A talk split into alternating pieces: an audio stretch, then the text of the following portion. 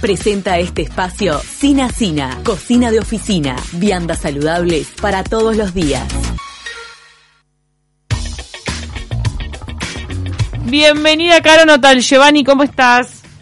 Buenas, buenas, muy buenos días, ¿cómo están? Buen día. ¿Qué tema que ¿Todo traes bien? hoy? eh? Me fascina. Viste que yo dos por tres salgo con cosas medias polémicas. A veces me vengo más tranqui. ¿Sigue siendo un tema polémico lo de la virginidad? Eh, bueno, vam- vamos a ver que en algunos puntos sí. Mm. Eh, en realidad, este, bueno, el tema de la, de la virginidad, para hacer como así un pequeño recito de cosas que hemos visto en, a lo largo de, de- de todo este ciclo de columnas, eh, ustedes recuerdan y sabrán que, por ejemplo, una de las de las de los logros, por llamarlo de alguna forma, del movimiento feminista y de los movimientos homosexuales es justamente haber puesto en el tapete que las relaciones sexuales en general son no solamente una expresión de- del placer y de la vida, sino que también implican relaciones de poder, ¿no? Y, y también en esos vínculos se dan las relaciones de poder en términos de género, ¿no? Lo decía mismo eh, Michel Foucault con sus estudios sobre la sexualidad, que justamente a través de la sexualidad, y en el caso de las mujeres esto es especialmente notorio, se da el control de los cuerpos, ¿no? En cuanto a que se habilitan o no determinadas expresiones del placer y demás. Y la virginidad se enmarca, el concepto de virginidad se enmarca en, en ese contexto, ¿no? En esa cuestión como de la sexualidad como dispositivo de control, ¿no? Entonces, bueno, eh, primero que nada decir que este para la ONU nada menos, la virginidad, el, el concepto de virginidad en el caso de la mujer es una forma de discriminación de género, eso lo vamos a ver este, a lo largo de la columna por qué, pero entre otras cosas es porque implica ese concepto la expectativa social de que las niñas y las mujeres deben seguir siendo vírgenes hasta el matrimonio, ¿no? O sea, se basa en, en el estereotipo de que la sexualidad femenina se debe de reducir a la sexualidad en el marco de las relaciones maritales, ¿no? Esto que puede sonar como muy arcaico quizás en nuestro país, porque de hecho este, los matrimonios no son el tipo de uniones más frecuentes que hay hoy en día, en el mundo no es algo tan pasado de, mona- de moda y de hecho está bastante vigente, ¿no? Me Entonces, parece que está vigente, por, por ejemplo, que en algunas comunidades de Estados Unidos, donde la... re- Sí. es, sobre todo por razones religiosas, ¿no? Está muy metida la religión con eso. Sí, hay, eh, hay, hay cuestiones que tienen que ver, sí, con, con, con la religión. De hecho, la- el concepto de, de virginidad, digamos, viene como de la mano del cristianismo, ¿no? Que coloca esta cuestión de la pureza, de la, de la mujer inmaculada como, como, como el modelo a seguir, ¿no? Pero, pero no solamente, lo vamos a ir viendo este, a lo largo de la columna, que en realidad, por ejemplo, en el caso de, este, bueno, no me quiero adelantar. No, me no. No, no quiero, no quiero arrancar por el final. No, lo que les iba a decir que justamente como para definirlo de una forma más concreta, ¿no? El concepto de virginidad en los hechos, ¿qué es lo que implica? Bueno, implica que existe algo dentro de la vagina que es una membrana que se llama imen, que seguramente todos y todas habrán escuchado el nombre en algún momento, y lo que muchas médicas y médicos dicen es que en realidad afirman, ¿no? Que esto no es este, un término médico ni científico, sino que es un concepto social. O sea, el, el imen existe, digamos, pero no está asociado a la penetración el hecho de que el imen se rompa o no. Claro. El imen puede romperse por muchas razones, Sí, claro. por una caída, por un golpe fuerte, puede directamente no no estar este dentro, o sea, no, no- no estar dentro de la vagina de determinadas mujeres. Entonces, en realidad lo que se hace es construir un montón de cuestiones simbólicas atadas, sí, como vos decías, Cami, a temas sobre todo culturales y religiosos que se basan en una discriminación de género, no en el hecho real de que el imen se rompa al momento de que la mujer este, mantiene relaciones sexuales por primera vez, ¿no? Em, de hecho, también una de las cosas que plantean es que en realidad es, es una membrana que está muy poco vascularizada, entonces es, es, es posible, pero no es frecuente que sangre, por ejemplo, ¿no? Y también está como todo este mito del sangrado de la primera vez, y en algunas culturas, lo vamos a ir viendo ahora, este, esta cuestión como de que la mujer sangre después de la primera relación marital para que se compruebe de que perdió la virginidad, o sea, es todo como como una falsedad en torno al tema porque porque biológicamente no es así, o sea, no tiene por qué ser así. En una época Exacto. tenían que mostrar la sábana ensangrentada. Sí, en una época y ahora sigue pasando, lo vamos a ir viendo en algunas Ah, culturas. Wow. Ok. Sí, sí. Este, entonces, bueno, lo que les decía, el imen puede no, no estar, o sea, desde el nacimiento la mujer puede no tenerlo, puede ser muy flexible y que no exista lo que llamaríamos como una rotura eh, al, al momento de la penetración. Y eh, bueno, esto hace que se genere, como les decía, todo, todo este, todos estos mitos, digamos, alrededor de la virginidad que no tienen ningún asidero eh, real, ¿no? Em, simbólicamente, ¿qué es lo que pasa? Bueno, lo que les decíamos recién, ¿no? Se construyó como esa cuestión de la virginidad como un valor divino, este, como, como el grado máximo de pureza al cual una mujer puede, puede aspirar, etcétera, etcétera. Y en, en términos concretos y simbólicos, al momento de lo que son los matrimonios, sobre todo los matrimonios acordados entre familias, que siguen existiendo al día de hoy, es eh, un bien que se transacciona. O sea, al momento de que una mujer se va a casar, la familia elige con qué hombre se va a casar, mujer o niña, ¿no? Porque también hablamos de la explotación de, de niñas y adolescentes con los matrimonios forzados. Eh, la familia lo que hace en los hechos es vender a esa virgen al, al mejor postor, ¿no? Mm. Para, este, bueno, sostener la economía familiar y los bienes familiares y todo lo demás a través de esta alianza, ¿no?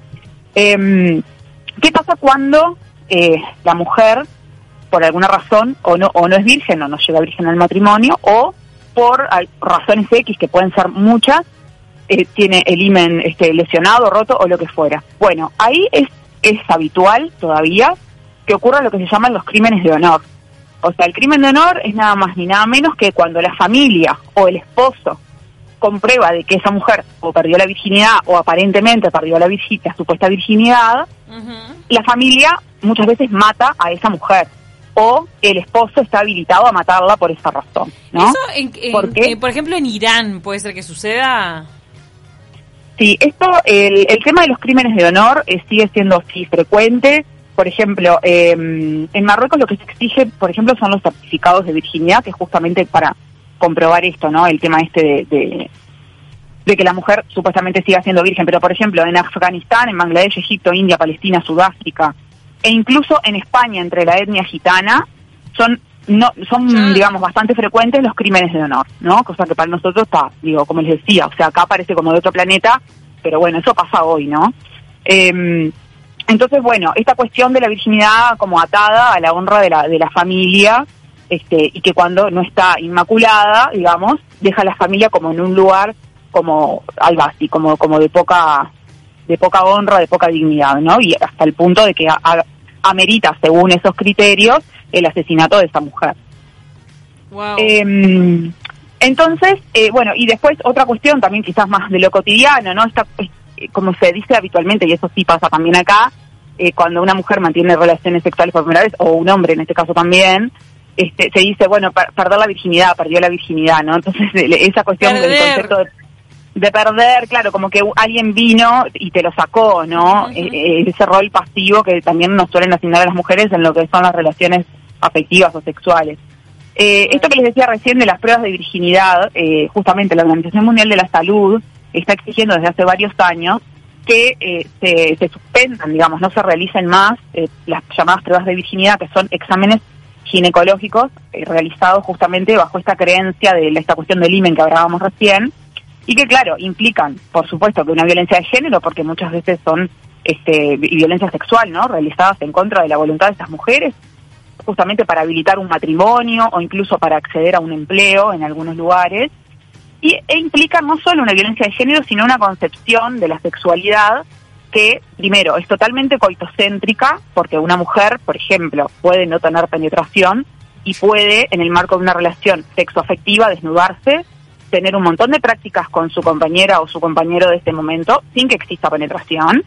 Y la sociedad, si no hay penetración, entiende que ahí no hubo una relación sexual. Claro. O sea, si no estuvo el falo eh, protagon- pro- protagonizando el hecho, no hubo relación sexual. Entonces es una concepción eh, totalmente coitocéntrica, falocéntrica y heterosexista, ¿no? Porque evidentemente que acá también lo que todo lo que puede ser el, el- los juegos sexuales entre mujeres o entre una mujer y, y un hombre, pero que no impliquen penetración, están completamente fuera de, o sea, fuera de contexto, ¿no? No, no son contemplados para nada. Entonces está esa centralidad de la penetración, ¿no? Esto que les decía de las pruebas de virginidad, bueno, son, son, o test de virginidad también se les llama, tienen una larga tradición, este, como les decía hace un rato, este, están, por lo menos en 20 países se sabe que se siguen realizando, en Marruecos, 20. contaba recién, Un montón. Sí, un montón. En Marruecos los certificados de virginidad antes del matrimonio son habituales, ¿no? Es como que el trámite que tenés que hacer. Y, de hecho, esto que hablamos del tema de la sangre y lo mostrar la sábana y todo esto, en la noche de bodas, la noche de bodas, este, en Marruecos, este, algunos artículos de, de médicas que yo leí antes de la columna, implica una violación marital, porque justamente Ah. como muchas veces la mujer no sangra y el hombre tiene que salir a mostrar la sábana manchada, esa relación se vuelve sumamente agresiva para que algo ahí adentro se rompa y salga la sangre, porque el hombre tiene que salir a mostrar. ¿Pero qué vos decís que, que, se corta, que, que se corta la mano? No, no, es Ojalá se cortara en su mano para que sangre muestre esa sangre. Que al momento de la relación el hombre actúa con mucha agresividad y violencia para de alguna forma, literalmente, o sea, lastimar a la mujer, que sangre y salir a mostrar su, su sábana ensangrentada para que se pruebe que se consumó el acto, ¿no? Y que esta mujer era supuestamente era virgen, ¿no? Digamos. O sea, todo, a ver, es toda una demencia, ¿no? Pero bueno, esto sigue pasando, por eso me parece interesante traer el tema, porque esto sigue pasando hoy, ¿no? Y todo en base a cuestiones como simbólicas y culturales que, está que no tienen ninguna sidera, ¿no? Y bueno, este test puede ser pedido, el test este de virginidad, que, la Organización Mundial de la Salud pide que, se deje de hacer, este puede ser pedido por el marido o por eh, la propia familia, ¿no? Este, antes del casamiento, ¿no? Em, el test puede ser de dos formas, ¿no? Básicamente. Te a preguntar, ¿cómo es el test? Claro, eh, puede ser una inspección del imen, esto que decíamos hoy, ¿no? De lo del imen, si el imen es apto pobre, si la mujer se lo rompió el imen y no, fue por una relación sexual, no sé, se cayó de la escalera, se lo rompió el imen. Tiene, bueno, tiene pinta de ser La pobre cuando vas al test, ¿eh? Tiene pinta de ser turbio el test, de que no lo hace un médico, porque creo, no sé si el médico lo puede detectar, ¿eh? No es como medio elástico, no sé. Creo que no lo puede. No, claro, justamente es que lo que plantean quienes están en contra de estas prácticas es justamente eso, o sea que no tiene ningún sentido, aparte de que son una un, abuso y una violencia de género, este que no tiene ningún sentido porque el imen puede directamente no estar o estar roto o lo que sea, pero no necesariamente por por un tema de, haber de haber mantenido relaciones sexuales, ¿no? Es que por un lado se puede hacer una una infección del imen justamente y o lo que se llama la prueba de los dos dedos, que es introducir los dos dedos, hacer como una especie como de tacto pero lo que decíamos recién, la Organización Mundial de la Salud lo que dice es que no hay pruebas de que estos métodos sirvan para probar si una mujer ha tenido o no relaciones sexuales. Independientemente de que sirvan o no sirvan, es una violencia es un horror, abismal de género hacia la mujer, abuso, pero... Pasa que se da, en, se da en contextos donde ya la violencia es cotidiana 24 horas. Sí, pero basta. Sí, y no y ni tanto. Mirá que acá al final teníamos yo anotado por acá este mm, el tema de las mujeres que son sí, de que, vienen de origen, digamos, este, de, países de Medio, de Medio Oriente, pero viven, por ejemplo, en países europeos, también tienen que vivir este tipo de situaciones en países de lo que llamamos del primer mundo, ¿no? Mm. Este, porque, bueno, están en el marco como de culturas que, que, les, que les las someten a ese tipo de situaciones, ¿no? Este, y bueno, esto que les decíamos de los crímenes de honor, que este, justamente eh, ponen en tela de juicio, la, digamos, se, desencadenan a partir de que se pone en tela de juicio la virginidad, teóricamente, entre comillas, no de la mujer. Este, hay unos 5.000 casos en el mundo eh, por año y, por ejemplo, lo que les decía recién, 15 en el Reino Unido por año.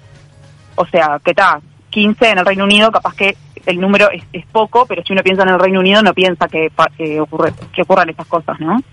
Este, y, y como tercer punto, y para, para ir cerrando, también como pasa siempre con, con los temas este, que tienen que ver con, con distintos tipos de discriminaciones de género, ¿no? El capitalismo este, suele estar ahí al piste para sacar tajada, ¿no? Y hay un mercado, esto es una obviedad lo que voy a decir capaz, porque hay un mercado evidentemente que paga por la virginidad de las mujeres y que eso también es cierto que es muy redituable, ¿no? Ah, Para eso la... forman parte de él. En la prostitución, en cualquier país sudamericano puede ocurrir eso. Sí, sí. Claro, eso ocurre todo el tiempo. Sudamericano, del hemisferio norte. sexual de niños y adolescentes. Primer mundo, todo, todo, sí, sí, sí. En Asia ni que hablar, eh, que van adultos, hombres que quieren eh, estar, acostarse con una virgen. Es más, hay una obra de García Márquez, que es una de sus últimas obras, que se llama No sé cuánto mis putas tristes y trata sobre un veterano que quiere estar con una virgen.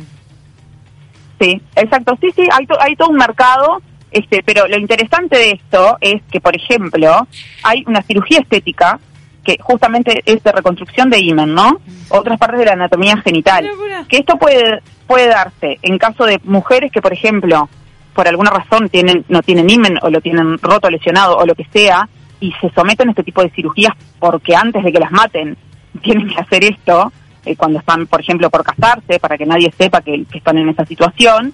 Pero además, por ejemplo, el, el caso de las prostitutas de lujo, ¿no? Eh, ocurre muchas veces que se reconstruyen el imen para aumentar su calle, ¿no? O sea, no son vírgenes, pero se reconstruyen el imen para venderse como vírgenes y eso hace que les paguen más, ¿no?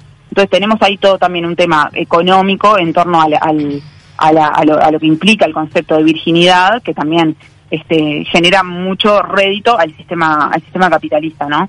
O también, por ejemplo, en el caso, bueno, en el caso de la himenoplastia, que, es esto que les digo, reconstrucción del himen, en Madrid, por ejemplo, hay 500 reconstrucciones de himen por año. Mira, no es poco. No es poco. No es poco. Y cuestan entre mil y tres mil euros, o sea, no es barato tampoco. Ay.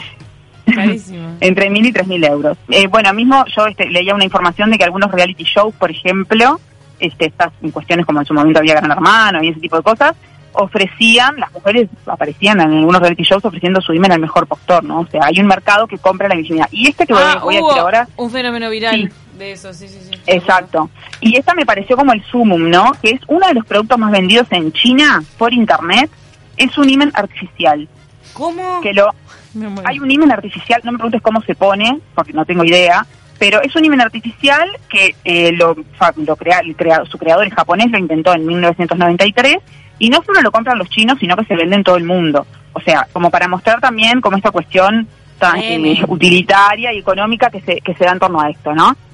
Entonces, bueno, da para muchísimo para hablar. Esto que ustedes planteaban hace un rato, este, por ejemplo, en el caso de Uruguay hay pila de cosas que nos pueden parecer como súper anacrónicas, pero también es interesante ver, por ejemplo, en las relaciones entre jóvenes o adolescentes, cómo circula este concepto de la virginidad y cómo, por ejemplo, determinadas relaciones determinada iniciación sexual está habilitada para las mujeres y cuáles no, ¿no? Eso ya lo dejamos para otra columna, pero digo, lo tiro como como adelanto para ver que también a nivel más simbólico en nuestra cultura sigue sigue habiendo como esta cuestión de discriminación de género, ¿no? Con este tema de la virginidad.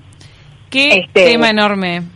Por eso da para varias entregas. Sí, da para da para cortar tela. Yo quiero cerrar cerrar con un auto autochivo y les quiero contar que el, hay un emprendimiento que, bueno del, cual yo formo parte que se llama Semilla. El emprendimiento es de producción de hamburguesas eh, veganas de lentejas, son hamburguesas sin gluten. Y lo que les quería contar, aparte de que nos busquen en las redes sociales, en Instagram semilla.in o en, en Facebook como semilla.in, quería contarles que a partir de la semana que viene las hamburguesas de semilla van a estar en distintos comercios de Montevideo, que se los voy a nombrar ahora, ustedes después los buscan en en internet. Uno de ellos es Granel, que queda en la comercial. Está Kiosco Veganoide, que tiene su sucursal en La Unión y en El Cordón.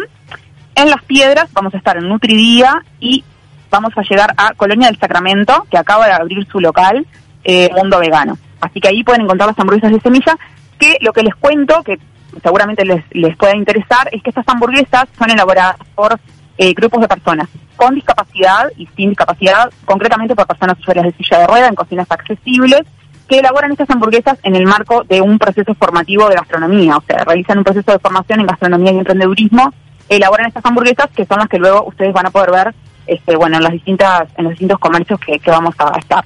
Después dentro de un tiempito vamos a tener habilitada la compra por la página web, pero eso todavía no lo tenemos no lo tenemos en funcionamiento. Así que a cualquiera de estos lugares pueden llamar o pueden dirigirse cuando quieran comprar una cajita de hamburguesas, que son de lentejas, veganas y sin gluten. Te felicito, Caro. ¿Cómo estás? El emprendimiento. Y mm, estamos, estamos a full. Nos mandó saludo, te manda saludos Jimena, nuestra oyente, que dice que qué bueno que volvió Caro, la extrañaba. Y también, se pregunta si para los jóvenes hoy está mal visto ser virgen en la adolescencia. Ajá, otro capítulo. Bueno, esa, esa era lo que les tiraba recién una puntita que la dejamos para, para una próxima columna. Este, la dejamos para una próxima columna porque da como esa impresión como que los adolescentes ahora están como re open mind y están como como en otro nivel, ¿no? Como que nada que ver a esas estructuras que teníamos nosotros cuando hace 15 años atrás. Pero si uno descarga un poquito, hay cosas que todavía se mantienen, pero esa la dejamos para la próxima. Nos mandó también Leonardo que, que está buenísimo el programa, que nos escucha siempre y que qué culturas horribles donde se mantienen Totalmente estos castigos que vos describías. Eh, y también nos manda Norberto, qué asco el humano. El deber para todas las oyentes y los oyentes, y para ustedes también, obvio, y para toda la radio que está escuchando, es a partir de hoy nunca más decir eh, fulanita perdió la virginidad o preguntarle a alguien si es virgen o toda la cuestión, ¿no? Porque ya vemos que es un concepto que que bueno, que en realidad es un concepto inventado para someter a las mujeres, básicamente. De repente, primera vez tenés que decirle. La primera vez del hombre, la primera vez de la, la primera vez. cierta, yo qué sé. Un evento. Exacto. Un eventito. Y sacar un poco toda ese, esa idea mística. Esa carga. Exacto, de cuándo fue tu primera vez y la primera vez y esto. Con amor o sin amor. Claro, me parece, que hay que, me parece que hay que naturalizar un poco todo eso. ¿no? Sí, también, también. Suele ser un poco tedioso. Gracias, Caro. Gracias a ustedes, un beso grande. Otro para vos. Y mucha suerte con las hamburguesas, que suenan genial.